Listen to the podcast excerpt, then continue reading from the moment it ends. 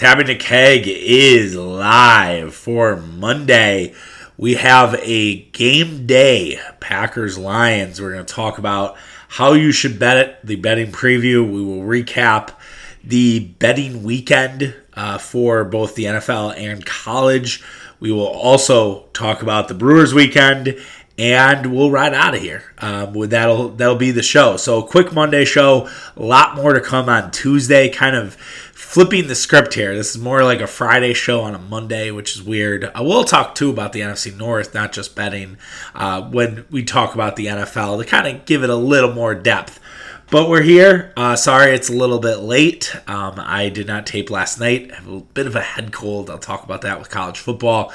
Don't worry, it's not the vid. At least I don't think so at this point. Um, but yeah, it sucks. It's not fun. Um, it wears you down as the day goes on, and then you're like, well, do I take more daytime drugs at nine o'clock? It's like, nah, probably not. Hit me with the Nyquil. Thankfully, the the Chiefs and Ravens ended before the NyQuil really kicked in because I would have been screwed if that game would have went to overtime. But it didn't. Uh, I was able to uh, sleep easy and hopefully on the quick road to recovery. But that's why my note, my voice may sound a little nasally. That's what's going on here today. So now you know. All right. Green Bay Packers, Detroit Lions, last game of the week. The Packers have not played since last Sunday. There's been a lot of smoke around them. We've talked about it all week about the panic button being overrated. I saw Jason Gay of the Wall Street Journal wrote something actually similar yesterday, which made which always makes me feel good when I I see a national reporter, a national columnist write something that I was basically thinking about as well. Uh, you know, people have just went overboard with the Rodgers stuff. There's going to be a lot of discussion heading into this game. There's going to be a lot of critiques of Rodgers if he does not perform well on Monday night because what we do see from the media is when there's a Monday night game, when there is a Sunday night game, they tend to focus on that guy a lot. Like I imagine there's going to be a lot of Lamar talk today. Can Lamar win MVP? Which, by the way, MVP conversations, the fact that we're already fucking having them in week two is ridiculous. Shut the fuck up. Okay, that was just an aside. Sorry, I, I just we can't be doing MVP stuff this early, guys. It's it's week fucking two. Okay, can we just wait till week four just to like at least let it breathe? Let us let's come up for air. I mean, come on, that's ridiculous. Anyways, now that that rant is over, uh, the Green Bay Packers are 11 and a half point favorites against the Detroit Lions. They are, it's a 48 point over under uh, for the game itself. So you might ask yourself, well, how should I bet this game? Because it's the only game on the slate. Uh, Monday night, sometimes people like to make maybe a little more betting because they just have one game. And now, for the public, it was a brutal weekend, which we'll talk about later. So there's a lot of people probably licking their wounds. They probably also might have the Packers in a tease that expanded over the weekend. Maybe they had the Patriots and the Broncos, and then they just need the Packers to finish off a three team tease. And usually, if that's teased down, it means the Packers four and a half or four, depending on where the line is.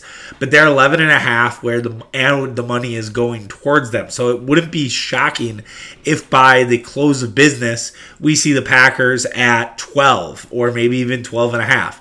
The over under is 48 and a half. I'd expect that to get to 49 before it's all said and done. Also minus 115 on that. So there more money is coming towards the over, which to me makes a lot of sense. So here's what I would do with this game. I want to touch the spread. I think the spread is deceiving. Um, not even deceiving. I just think it's a lot of points, right? Like the Buck, they had two games this uh, weekend with double-digit favorites. The Buccaneers covered easily. Um, well, I shouldn't say it was easy. It was 20. It was 28-25. They got a touchdown. It was 35-25. So it was 10 points. They weren't covering, and then uh, Mike Williams had two interception returns, and then that's how they covered. It might actually been the two interceptions is how they covered. Regardless, it was not a given that the Buccaneers were going to cover that spread. They did it because of the interception returns. So, at, so because of that, you do want to take a little bit of caution. It's one one. The Browns had no chance of covering against the Texans. That was that line was completely off even after Tyrod Taylor left the game. But when Tyrod Taylor was playing, that was a game. And so poor poor Texans, who actually kind of looked like they might have had something there. Uh, Taylor goes down with a hamstring injury. He's not playing Thursday night. It will be Davis Mills uh, getting the ball for Houston unless Deshaun Watson plays, which is possible. Uh, so we'll see if that storyline bubbles as the week goes on. But as for the 11 and a half, I just would not I would not touch it. I, I, I, get it if you're if you think the Packers are going to absolutely bury them, go ahead. But I feel like there are better ways to bet that 11 and a half. Um, you know, first of all, I think the over, speaking of which, is much better than the 11 and a half. Like I feel really good that this team, there are going to be a lot of points in this game. Now, I know there's some bad weather maybe coming to Green Bay. We'll check that right now. But that would be the only thing that would deter me from potentially laying that 48 and a half. Just because I think that is a good number. If you have listened to the podcast before for me, I've talked about how 48 is like my death sentence in terms of a number. If I bet bet it one way, it goes under. If I bet it the other way, it goes over, depending on what I have. Uh, but it's just it's one of those things where 48 has seemed to be a death sentence for me uh, in the past. But I'm, I'm going back to well because 48 is a typical football number that we see from time to time with NFL. As for the weather itself, it doesn't look like the rain's going to come until about 10 o'clock tonight. So it maybe at the very end of the game you could see some rain, but it's going to be 70 and partly cloudy, 13 mile an hour winds. Beautiful night for football. It that to me says a lot of points. So I like the over. That to me is the first thing that I'm I'm definitely adding to my card in terms of how I'm betting this game. Also, what I'm looking at too is the first half line. So the first half line is at this point, it should be Packers seven. At least that's what it was yesterday. It still is. The Packers minus seven, I think, is an awesome bet. I think that to me, I might actually place it right now because I don't want it to get to seven and a half. I think Packers minus seven is as good as it gets. Like I think that first half bet to me is at is easy. Now I would say easy because that nothing's easy. It's never easy. But I expect the Packers to come out with their hair on fire. I really do. I, I think they're going to come out with an absolute fury. And because of that, I think seven is not insurmountable. And worst case scenario, even if the Packers maybe let's say they're up 21 to 7, okay, and the Lions get a late score and it's 21-14 heading into half, you still push. And like sometimes people act like pushing is like the worst thing in the world. It, it does suck. Like it's not fun, but at least you get what it, whatever you put in. So it's you know you get half your money back, or well no, you get your money back. You just don't win money. Like that's that happens. I, I would rather do that than lose out. Like I'd rather have it bet at seven than wait till later today, bet it at seven and a half, and then I'm like, okay, same thing, same situation happens, and it's just this brutal backdoor to lose the first half. But yeah, I expect Packers to come out with their hair on fucking fire. I would be shocked if Green Bay is not up by seven points at halftime. I really would. I, I, truly would be. And so that's why I feel the most confident in that. That to me is one thing I would definitely do. I would definitely invest in that. I would also look at a Packer same game tease, not a same game parlay. I know FanDuel loves to do those and a lot of other betting sites. I would not do that. Rather, I would just tease the Packers down. So what I what you could do is you get the Packers down to minus five at minus one thirty. So it's not like the odds aren't great, right? They're not like the best odds in the world, but you get the Packers down to five. You get the over under down to forty two. Again, I I don't see how that loses. I, I I look at that and I'm like how does that lose? Who who fucks you there? Like, yeah, could you get down to four and a half? Sure. I, I mean, five really isn't a football number. I guess you could keep it at five and a half. I just, I always get nervous about the hook. Like, I always get like, how do you get hooked here? Like, I remember uh, a couple weeks, last week, I think, I I'd put down something on Memphis, Arkansas State, and Memphis was a five and a half point favorite, and I was like, all right, whatever, five. And games never really end uh, with five point results and then Memphis, who was leading and was well ahead. I was like, oh great, this is this is good. Arkansas State, the Kings of garbage time, backdoored it, and they won by five. So sometimes, you know. See, that'll now be in my head for like two weeks, three weeks before I'm like, all right, yeah, maybe that's a little ridiculous. But yeah, I look at that and I'm like, oh, that's that's pretty tasty. Like that's good. Um, that to me is is as easy. I would say easy. I, I should be using that because that's I'm setting myself up for failure. But it, it looks good. It looks too good to be true. It looks like it's you know smooth sailing if you believe in the Packers and you believe that points will be scored, which I believe in in both of those. Now, I'm not going to get into too many exotics. Um, you know, I think it's pretty early right now to be like looking at props to say like, oh yeah, you can definitely go to the well here because it's just tough to me. It's like it's it's way too early to be like, all right, yeah, this is what's been happening. This is the trend. I think it's hard right now to sort of understand what the Packers are. If I'm if I'm looking now, this is me just glazing over saying I don't know if I would make this or what I would recommend. I don't usually recommend the other team, by the way. Um, just it, it's weird. Like I, I always feel weird celebrating those, or feel weird, you know, capitalizing on those. Maybe first touchdown for that team if I am realistic with myself and know that they'll score once, but I hope that they don't score at all, right? But so ones that intrigue me. So you have Aaron Jones, 19 and a half receiving yards. That's a minus 115. That's not bad. Kind of like that. Um, I like Marquez Valdes Scantling over 40 and a half. I have a feeling Valdes Scantling is going to get a big play early.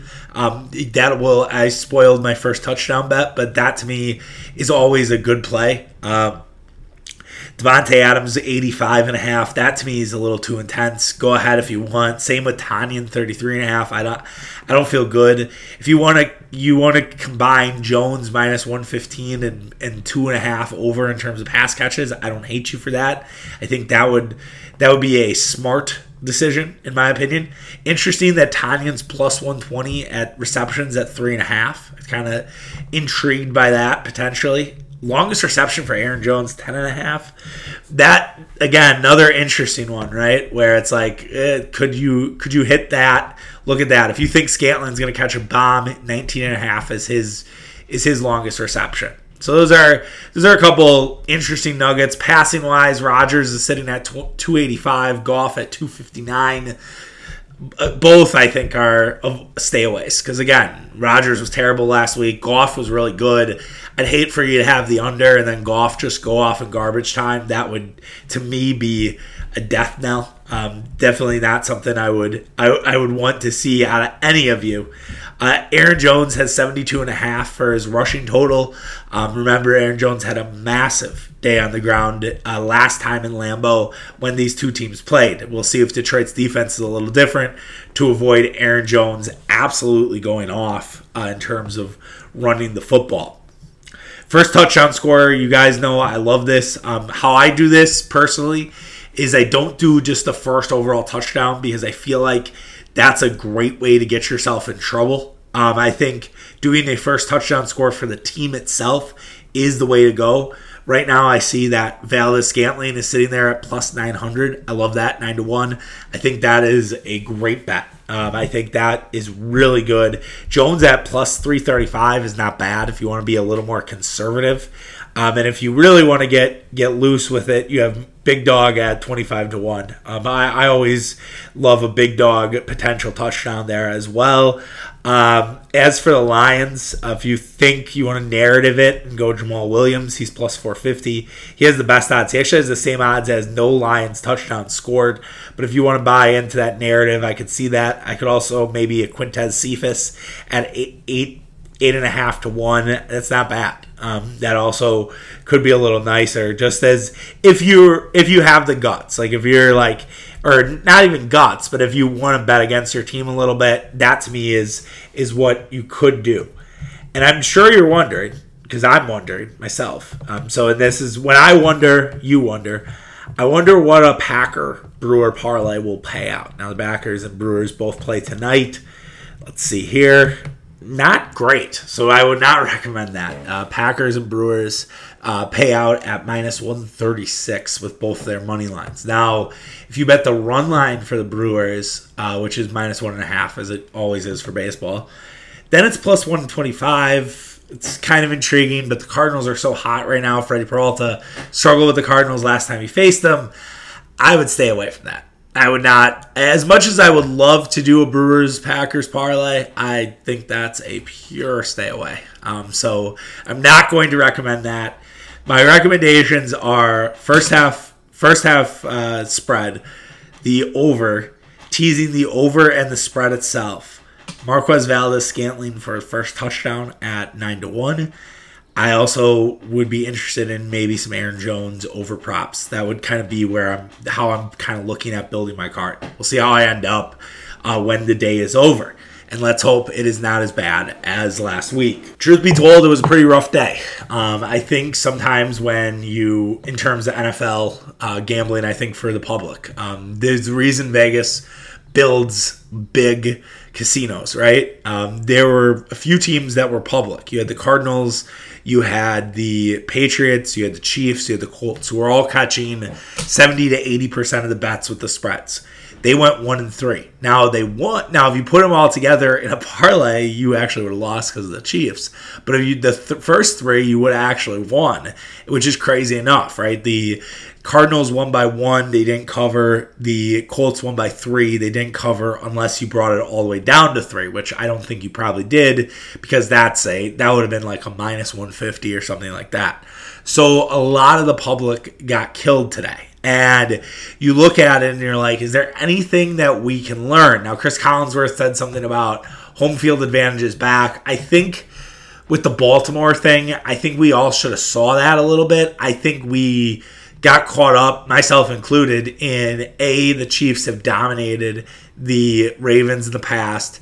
B, the Ravens are coming off a heartbreaking loss to the Oakland Raiders or Las Vegas Raiders, excuse me. And that to me should have been the two things that we we should have looked at when when like placing this and looking at it and saying, all right, this might happen.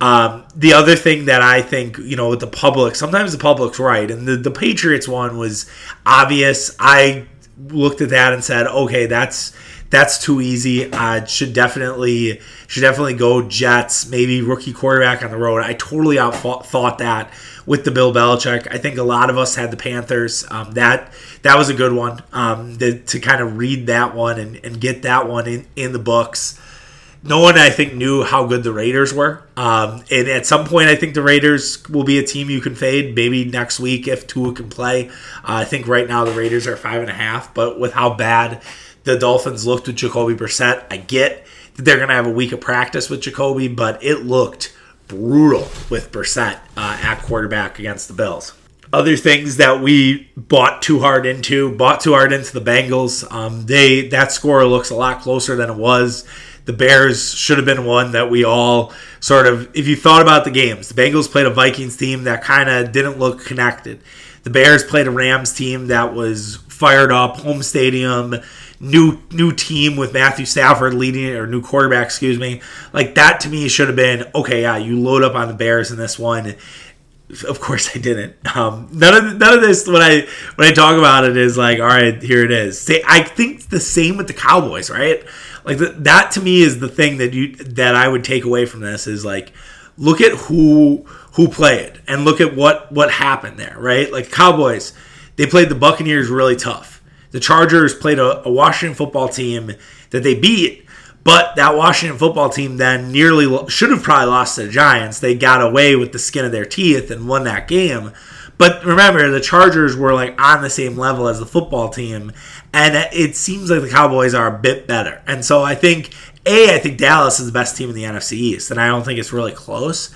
And and B, I just think that there you needed to pay a little more attention to Week One, not overreact to it, but just evaluate. Like, okay, here here was who they played, and here's what we expect them to be at the end of the year. Sometimes you just can't predict things. Like the Titans Seahawks one, I stayed away but like Titan Seahawks was it looked like it was in the bag, right? It looked like you were counting your winnings, and then the Seahawks completely fell asleep. Like Seahawks were terrible in the second half. They kind of did what the Seahawks have done in the past, where they refused to blow out a team, and the Titans just kept coming back, and they won that game outright. Um, and so there was a lot of smoke on Seattle as well, and I'm sure Seattle ruined a bunch of teases at minus six. And then the other one was the Bills Dolphins, which I think I might have mentioned. Uh, well, I mentioned Brissett, and it's again, I think a lot of people division game, Bills on the road. Yeah, they do need a win, but so do the Dolphins. Well, the Dolphins were one and zero, oh, but still, you know, you you get two and zero oh against both your AFC's teams. That's a pretty good step forward. It's not easy to play in Buffalo. Those games have been close between Josh Allen and the Dolphins, and then Tua goes down. So again, like that to me is like one you just can't predict. As for college football, college football continues to be nuttier than squirrel shit. Teams keep losing. Uh, UCLA, Fresno, I feel like that one was one that a lot of people liked um, in terms of just that people sniffed out that Fresno could beat them. Now, I don't think anyone expected Fresno to win outright in just a dramatic fashion. Um, I think there was way too much love for Alabama, um, and I will be curious to see how Vegas adjusts. I think there is a potential opportunity to take advantage of that. I also I think the Oklahoma fade is something you should probably look into as the year goes on. They did not impress me against Nebraska. I, I know that I think there will be some in Nebraska who take that as a moral victory. I know Nebraska isn't a team to look at moral victories, but still, like they held they held Oklahoma eight to twenty three points defensively, and they nearly nearly put a factor in that. Clemson's another team that similar with Oklahoma, man, where you I think right now you look at them and say, all right, they're a team that's a potential fade. Indiana or Cincinnati, very impressive, very impressive cover for Cincinnati. Uh, Penn State at home uh, looked really good. Big Ten, man, having an absolute moment. I was surprised at the Notre Dame result. I thought Purdue would be much better than that. That to me was one I really liked. Um, didn't didn't necessarily see it coming. Also, did not see Ole Miss just absolutely obliterating Tulane. Uh, I think that could have been a good opportunity that was missed. Michigan State was one I had. I just wish I would have, you know, also moneylined it. I also really like Michigan. I, I, got on board with that. Michigan Rutgers next week is a fascinating one. I haven't looked at any of the lines. I don't typically, but it, it should be really fun next week. We get Badgers and Notre Dame. In terms of the Badgers and Notre Dame, that line right now is set at Wisconsin minus five and a half. I have zero idea why that's that number. That that is a rat. Holy shit, is that a rat line? That I mean, five and a half to Wisconsin. What? How? Like how? How? How are the Badgers a five and a half point favorite against Notre Dame? I mean, I've not been impressed with Notre Dame this year. Don't get me wrong, but it's not like I've been that impressed with Wisconsin either. Five and a half? That almost you have to take it on principle. Like that is such a rat line. And for those who are unfamiliar, a rat line means something that looks like too good to be true. Like everybody's gonna be on Notre Dame. I mean, that thing's gonna get. I, I would be surprised if that's even five by Saturday. I bet that's four, and even that's a little ratty. Like, what the hell? What's going on there? That oh man, that is crazy. The only reason I can see it is Florida State's been so bad. Then Toledo was terrible against Colorado State. So maybe it's looking at that and saying, well, how bad is Notre, is Notre Dame secretly bad? And like, yeah, they beat Purdue, but how good is Purdue? And that's why we're setting the line. We'll talk about that next week. I don't want to spoil too much, but that to me is stunning. I, I saw that. Uh, someone tweeted that out and I saw that and I was like, that has a typo, right? Not a fucking typo. Unbelievable. That is something else, my friends. Uh, truly cannot believe that one. So to wrap us up here, uh, the Milwaukee Brewers had a nice weekend. They clinched the playoff berth. Um, the job is not done though. Uh, the Milwaukee Brewers will now look to try to win the division against St. Louis Cardinals this week at or this week uh, with a four game set against the Birds, their last home series against the Cardinals, who are now the second place wildcard team, the NL Central, secretly better than you thought it was um, after everyone shit on it throughout the years. All the Brewers need to do is win two games. Two games and you're done. So two and done is kind of should be the motto. Um, and now the Cardinals are not going to go out without a fight. They're playing great baseball. They're three games up on the Cincinnati Reds. They've won eight straight games. They are nine and one in their last ten. The Cardinals are absolutely rolling. And so the teams like the Reds, the Phillies, the Padres are all hoping that the Reds come back, or I'm sorry, the Cardinals come back to life against this Brewers team. And Freddie Peralta goes for the Brewers tonight. Um, and has not been good with Freddie against St. Louis. He really struggled in the last start. We'll see if he can kind of bring back that magic that he had against the Tigers. He was so good against Detroit. We'll see if, you know, history repeats itself on Monday night. The Cardinals send Jake Woodford, and Woodford's been really good for the Birds in the last few weeks. Uh, he pitched against the Brewers in early August and did very well against them. So this is not a game for the Brewers to slouch by any any shape of the imagination. Uh, Woodford, yeah, in the month of September, he has a 203 ERA, three runs allowed, only nine hits. They're not pitching him for too long though. Uh, his longest outing was five and a, five and a third, which was against your Brewers on September the fourth. So yeah, Woodford Peralta tonight. You'd love to get tonight under your belt, so you're like you have one more to go, and then I feel like the motivation is is there. Um, you'd hate to lose and then be like, ah, oh, I got to get this one next on Tuesday. You have Woodruff versus Lester. Very fascinated on that matchup because Lester's been really good uh, since he's got to St. Louis. They obviously fixed something that was wrong with him in Washington my, my dog all of a sudden just poked her head and she needs to go outside.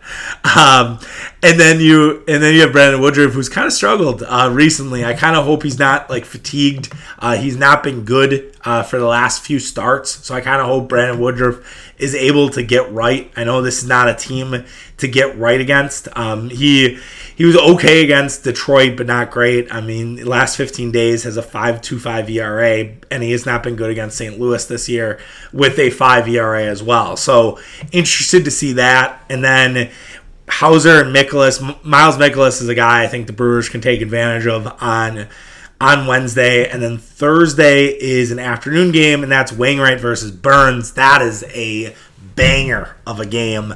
Um, you almost hope the Brewers haven't clinched the division, right? Because I don't know if Burnes will go. Um, if the Brewers have clinched the division, that to me is where I'm uncertain on what the Brewers will do um, down the stretch here. Because if they clinch the division, are we really going to see Burnes? I guess it's TBD according to McCalvy. And now that I'm looking at this, so they do say it's Burnes on ESPN, but they've also said it's TBD, and it could be Brett Anderson. And I think it would make more sense if the Brewers have clinched the division. They'll go with Brett Anderson to see what Brett Anderson has in sort of the final uh, stretch here to see what the Brewers do with their postseason roster. Because I think right now, Brett Anderson might be on the on the bubble of guys to make that postseason roster. Definitely a discussion Mitch and I can have Wednesday on that postseason roster. You know, who's in, who's out.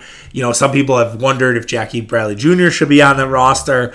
I would argue yes, even though he struggles offensively. I think his defense is a good. B, I also think the fact that he's played in these moments before is worthwhile to keep him on that postseason roster. But yes, big series against the Cardinals. Uh, it was impressive to watch the Brewers keep coming back against the Cubs.